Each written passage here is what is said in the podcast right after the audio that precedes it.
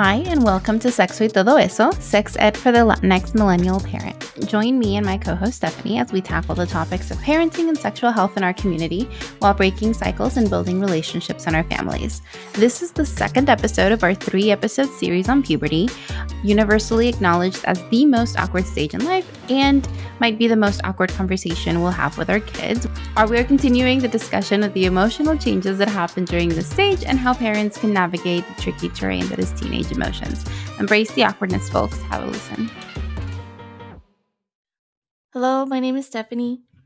And I'm Ceci, and welcome to Sexo y Todo Eso, Sex Ed for the Latinx Millennial Parent. Um, welcome back, everyone. And if you're joining us for the first time, we're happy you're here, and we hope you go back and listen to the first few episodes and check out our platicas. Our last episode focused on the physical changes of puberty, as well as how and when to start the conversation. Um, physical changes are accompanied by an emotional roller coaster that lasts for several years, and as responsible parents, we are not to- allowed to get off of it. So, today we continue with episode two of our series on puberty. To recap, we are breaking up the series into three areas that undergo major changes during puberty physical changes, emotional changes, and social changes. Last week, we discussed the physical changes that happen in puberty. Today, we will focus on the emotional changes that happen during this time. We're talking about mood swings, sexual feelings, stress, and of course, young love, all the highs and lows. Yeah, so we're going to take a few minutes just to summarize some of the main points about puberty um, that we uh, kind of got into the last time. But if you're looking for a more detailed discussion about what puberty is or what are the recommended ages to start having these discussions with your kids, please listen to our previous episode on the physical changes of puberty. Um, but just so that we're all on the same page, um, let's talk about what we mean when we say puberty. So, puberty is a stage in life where there's a huge amount of physical, emotional, and social changes happening over a period of time um, in adolescence. And all of this starts happening between the ages of around 18 to 14. For some, it can happen a little bit sooner. For others, it can happen um, and start a little later. Um, in our platicas and conversations with parents throughout our work, the subject of puberty comes up very frequently, and the experience varies greatly by sex and gender. So, when puberty is spoken of at all, it's typically only in the sense of the physical changes, and even then, it's limited um, to menstruation or breast growth for girls or hygiene and erections for boys. So, really, no mention of any other types of physical changes that could happen, and really nothing about emotional or social experiences of puberty. And to reiterate what we mentioned in our previous episode, the puberty conversations will ideally happen before the onset of puberty. For some parents and young people, talking about the physical changes might be easier than delving into emotions and feelings that will come up during this time. As teenagers, it can feel embarrassing or even shameful to admit that we are having romantic or sexual feelings, or to share the stress and anxiety that can feel overwhelming and can be in part caused by us, their parents. For parents, it can be hard to acknowledge that our kids are ready to exert some of the independence that we've been preparing them for their entire life. And having conversations about dating and sex and anxiety and stress, about huge life choices, um, like education and work, can feel a little too real and a little too soon. Also, the realization that our little babies will soon experience the heartbreak that can come with these new emotional experiences can feel like a punch in the gut. But having the conversation or even letting them know that we are there to celebrate their highs and support them through their lows can be a way to invite them to come to us. Come to us in terms of uncertainty and share not only what's going on in their lives, but how they feel about it as well. Yeah, so in order to fully um, understand what our kids are going through and to exercise a bit of patience and empathy, it's important for us to understand what adolescents are going through developmentally, how their brain is changing, and how these um, can impact adolescent emotions, their behaviors, and their decision making. Um, so, a little bit of kind of like brain development science. So, the brain stops growing in size um, by age 11 for girls, around age 14 for boys. But even though it stopped growing in size, it's still continuing to develop, change, and mature until our mid to late 20s. So, one of the last parts of the brain to mature and develop is the prefrontal cortex. And no surprise, this is the area of the brain that's responsible for controlling our impulses, um, being able to prioritize and plan controlling our emotional behaviors. So, this means that young people are more likely to engage in risky behaviors and less likely to consider the outcomes of their behavior because their brains are literally still developing the ability to do that. Yeah, and so this is a stage in life where most young people are still trying to figure out who they are as people and who they hope to be as adults. Society is asking them to make choices about themselves and their lives that they might not be uh, developmentally or emotionally prepared for. And so it's not an easy thing to do. It's normal for young people to not only have changes in mood, but also changes in tastes and styles to change their mind about what they want to study, and to have a different crush every week as they navigate attraction. With all this internal and, and external change and uncertainty, it's very important to create an environment where they feel safe to explore and experiment, where they can feel comfortable coming to you when something doesn't work out or when they need to just talk to talk to someone about something or just to vent. So normalize these changes, accept and support the ridiculous hair and clothes, horrible music, and crush of the week, and validate every supercharged emotion that is expressed. The moods are swinging, but that does not make them any less real. Yeah, so a combination of hormones, new emotions, new life experiences, and the external pressures can make things feel more intense at this age. And these feelings can fluctuate at a moment's notice. It can cause young people to behave in ways that might perplex us or make choices that calmer minds would not consider. Um, we've all heard about teenagers being hormonal and have probably all heard or even used this to excuse some pretty inexcusable behavior. Um, yes, hormones do kickstart puberty, and yes, they are partly responsible for um, the moodiness and decisions that teenagers make, but it does not make a person unaccountable for behavior that causes harm to others. Um, and we'll give an example just so you guys get an idea of what we're talking about. So I think um, the phrase boys will be boys um, is pretty familiar to most people who grew up here in the United States. Um, it's used to explain away, diminish, and dismiss behavior ranging from physical violence to sexual harassment. And this idea that boys will be boys, which is mostly only used for cis young boys, comes from a belief or a myth that because young boys are in this puberty stage, their hormones make it impossible for them to control themselves. And this has very real life consequences. It impacts anything from school dress codes to legal outcomes for violent or sexual um, and physical behavior. Um, so, this phrase of boys will be boys allows young boys to feel they can get away with problematic behavior. And it also makes young girls feel that it's okay or even normal to be the victims of this behavior. Yeah, Ceci, you bring up a good point, And I think another one that I've um, heard pretty common um, is that, you know, that young girls are more mature than boys. Um, mm-hmm. And we kind of touched on it on the on the brain development.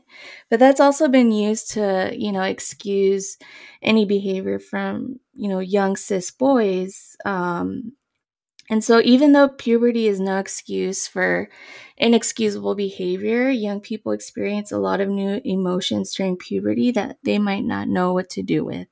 And so, we'll go over a few of them. And it's really important to um, learn and also give our young people skills to manage their emotions. So, one of the first ones we'll go over is embarrassment. So, there's a lot going on that might cause for embarrassment embarrassment at this age. So everyone is witnessing us going through this physically, emotionally, and socially awkward stage. It's so embarrassing. And then people insist on talking to them about it.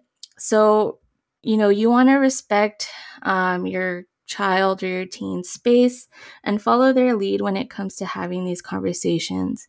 Make space for them to happen and provide other resources if a conversation is not something that they are quite ready for. Another emotion that comes up uh, frequently during puberty is uncertainty. So there's a lot of uncertainty for young people at this age. They're growing up and they're expected to behave and act more maturely, but then at the same time are not afforded all the liberty and independence that adults have. Um, this can leave them with feeling unsure of where they stand with a lot of feelings. So, this is why it can be very important to establish clear boundaries and expectations that can guide them while allowing freedom to explore and make decisions where it makes sense and it's safe.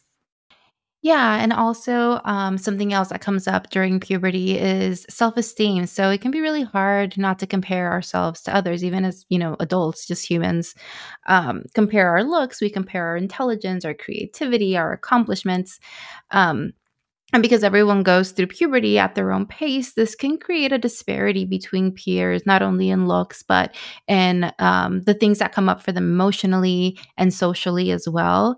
So, this can exacerbate feelings of not quite measuring up to those around you, or maybe feeling self conscious about how much faster you might be developing in these areas, or how that affects how other people view you.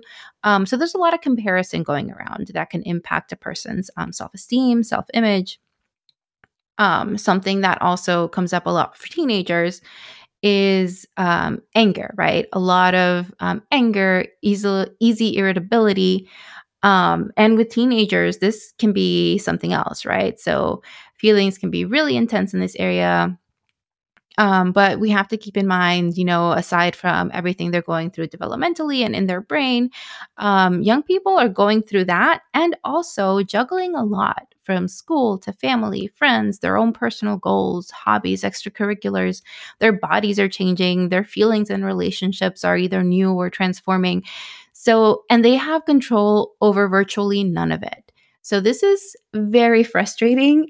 I don't know if y'all remember, but um, it can be very frustrating going through all that, um, being expected to make all these choices, but not really having control over your life.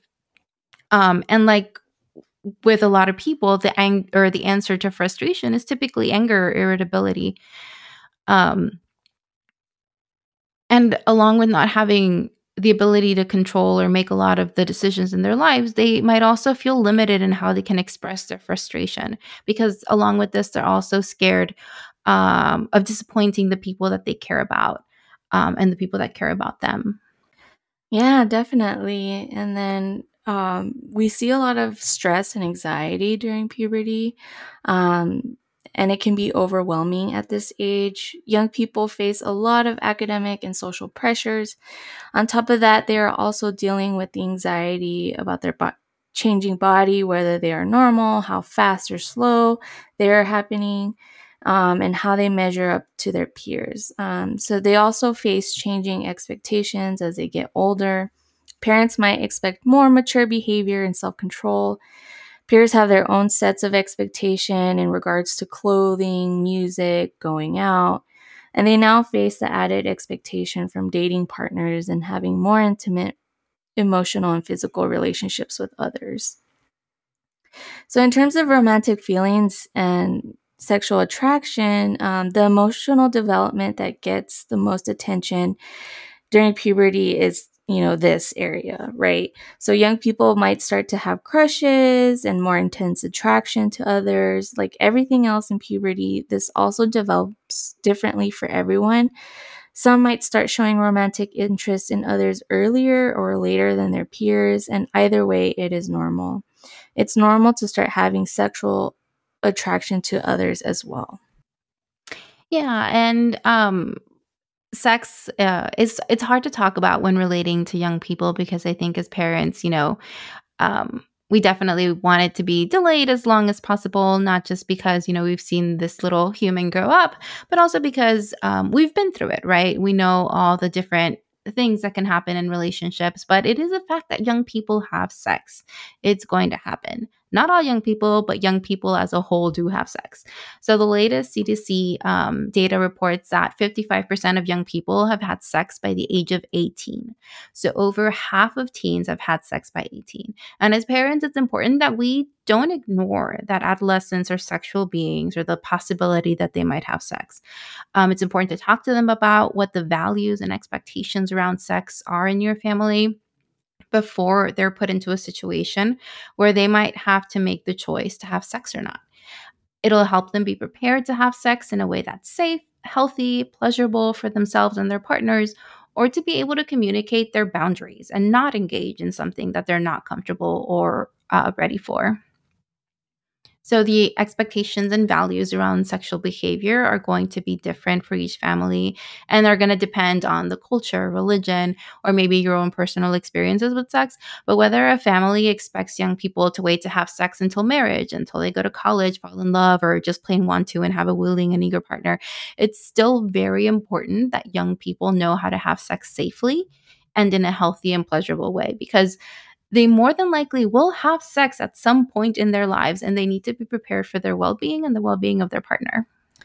So, you might be wondering um, how do we handle this with our own kids? How do we apply this to our own families? Um, as Ceci and I, we are educators and we deal with this um, from an educator perspective. And I know Ceci, as a new mom, she's dealing with it um, as a parent. But one of the most helpful things an adult can do for the emotional health of our young people during puberty is to treat their emotions as legitimate and valid.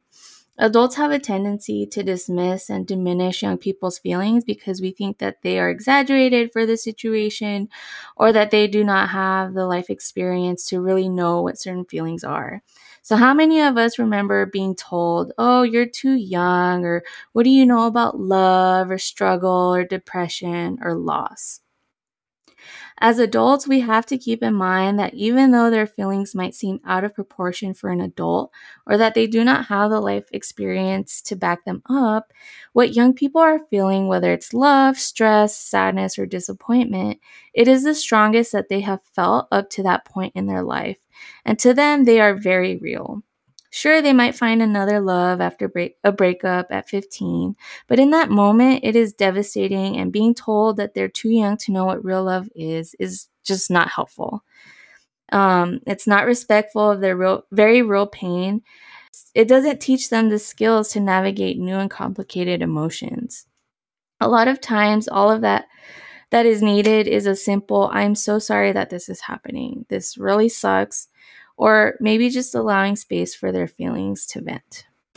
Yeah, so we've talked about um, before about how even though we've been through this life stage, we might not always fully understand the unique experience of our kids, what they're going through, but that doesn't mean that we don't have anything to offer. Um, sharing our own experiences um, to the point that you know it's appropriate and that you're comfortable with might make young people feel less alone and can help normalize a lot of what they're going through. It can help young people feel more comfortable also coming to you and trusting you with their feelings because they know that you trusted them with yours and you trusted them with your experiences as well. Um, and I mean, they're not always going to be super receptive.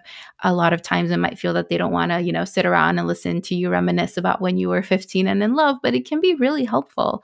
Um, and even if they don't listen or if it feels that they shut down, it creates a space where they know, okay, this is something to talk about for whenever it is um, they are ready and comfortable with it. So establishing great communication with our young people is a really great, great, great way to ensure that even though they might not share everything with us, that they know they have our support. Um, and having said this, it can be very hard to know how to effectively communicate with young people. Um, a lot of the parents that we worked with often express frustration at always saying the wrong thing, even though their feelings were in the right place and their intentions were in the right place. Um, so, generational differences and the understanding of social constructs and of language can make communication a little difficult, especially um, when it comes to relationships. Um, it's easy to make assumptions about the romantic lives and interests of our kids, but a few changes to the way we ask questions about their dating lives can help make our kids feel more comfortable opening up to us, regardless of who they are attracted to. Yeah, so not making assumptions about the gender of their crushes or who they are attracted to can be a great way to create an inclusive environment in your home. Uh, this can be very hard to do. We might consider ourselves as open minded and progressive as a parent could be, but we live in a society that has deeply ingrained certain concepts and language in our brains, and it could take a lot of deliberate effort to unlearn it.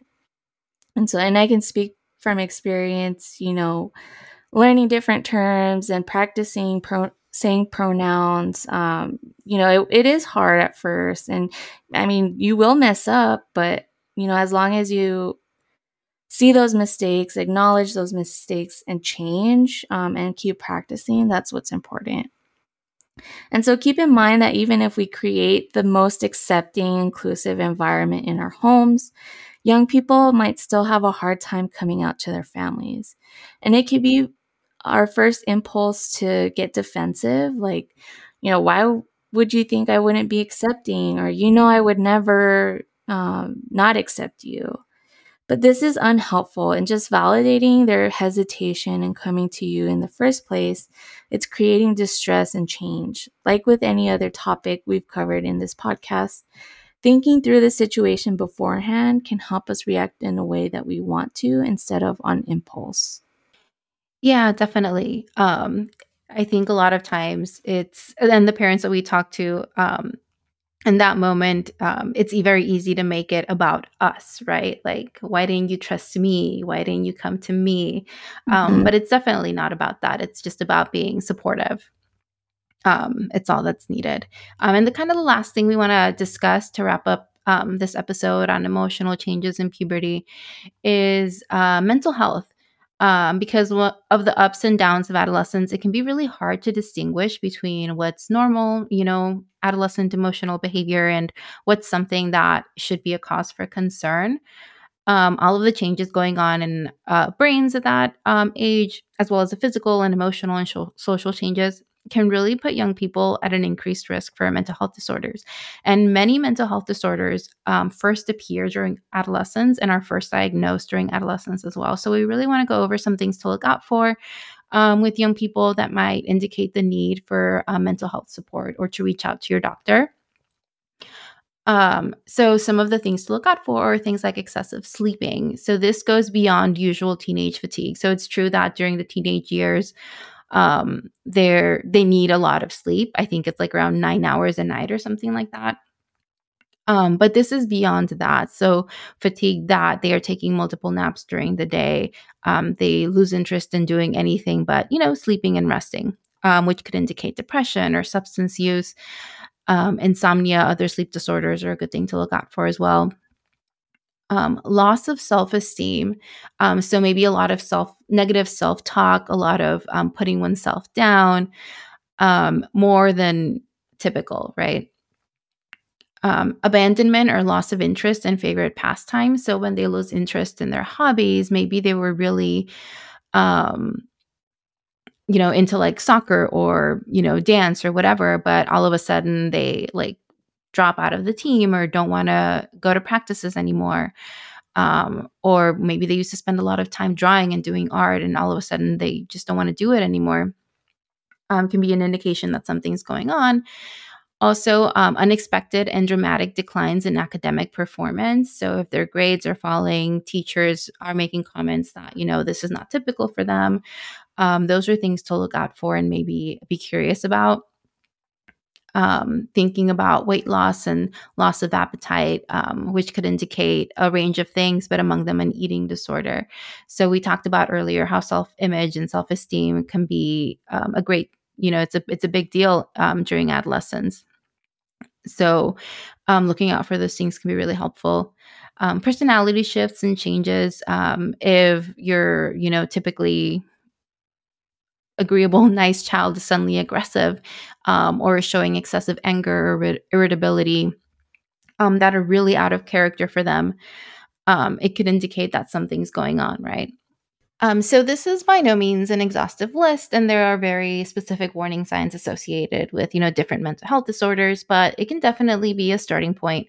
Um, and if you have um, any causes for concern, it's definitely best to talk to your child's doctor. Um, so something else also associated with mental health that we wanted to talk about, it's kind of how it manifests in Latino homes specifically.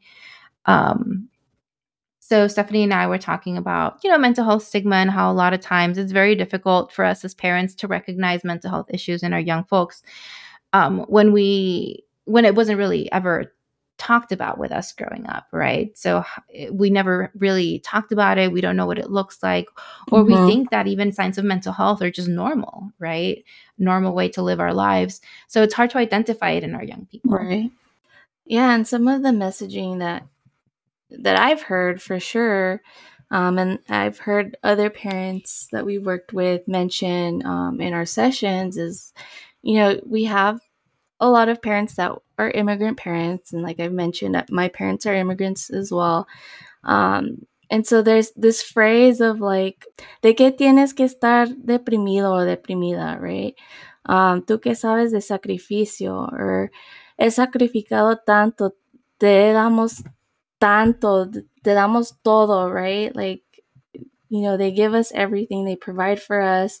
Like, we have nothing to be depressed about or to be angry about or sad about, right?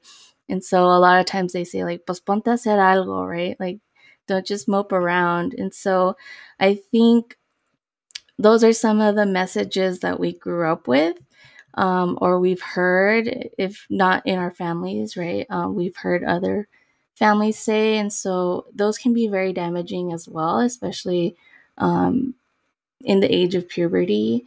And so unlearning that language, obviously, and, um, you know, putting the focus more on, you know, validating feelings, right? Even if you might not agree with them or you might not understand them at the at that point, but letting them just feel what they feel and then, you know, having a conversation with them afterward. Yeah, no, definitely. I think that happens a lot and is a great point of kind of like um making young people feel that they don't have the space to be sad or upset or angry um, because you know like you said parents sacrificed a lot to bring us here and to give us a better life. So admitting that there's something quote unquote wrong um, is kind of like falling short and disappointing them right? Um, not mm-hmm. honoring that sacrifice that they made so right definitely something to consider because those are phrases that very easily you know come to mind? Yeah, and another one I just thought of, like, yo a tu edad, yo ya tenía esto, tenía esto, lo otro, yo hacía esto, yo hacía esto, otro. Like, yeah, the list goes on, right? Um, of these phrases that we've heard. And so, yeah, just doing our inner healing so that we don't project that uh, to the future generations. Yes. I am going to add one more thing. De- depression will look differently and I think society has has painted a picture of what depression looks like and you know it's typically like a gloomy character. Uh, but sometimes like you can't tell whether someone is depressed or whether they are going through depression and so I think this is also a good starting point if you haven't had your child in therapy or your teen in therapy, um, this could be a good way to get them started on therapy. Um, you know, just like you take them to their pediatrician, um, you know, helping them find, you know, a good therapist to take care of their mental health because mental health is part of overall wellness that we all need to take care of and normalize. Um, I think this going through puberty can can be an opportunity uh, for your teen to to do that and you know kind of normalize mental health in that regard yeah definitely and like with a lot of other things go hand in hand with like parenting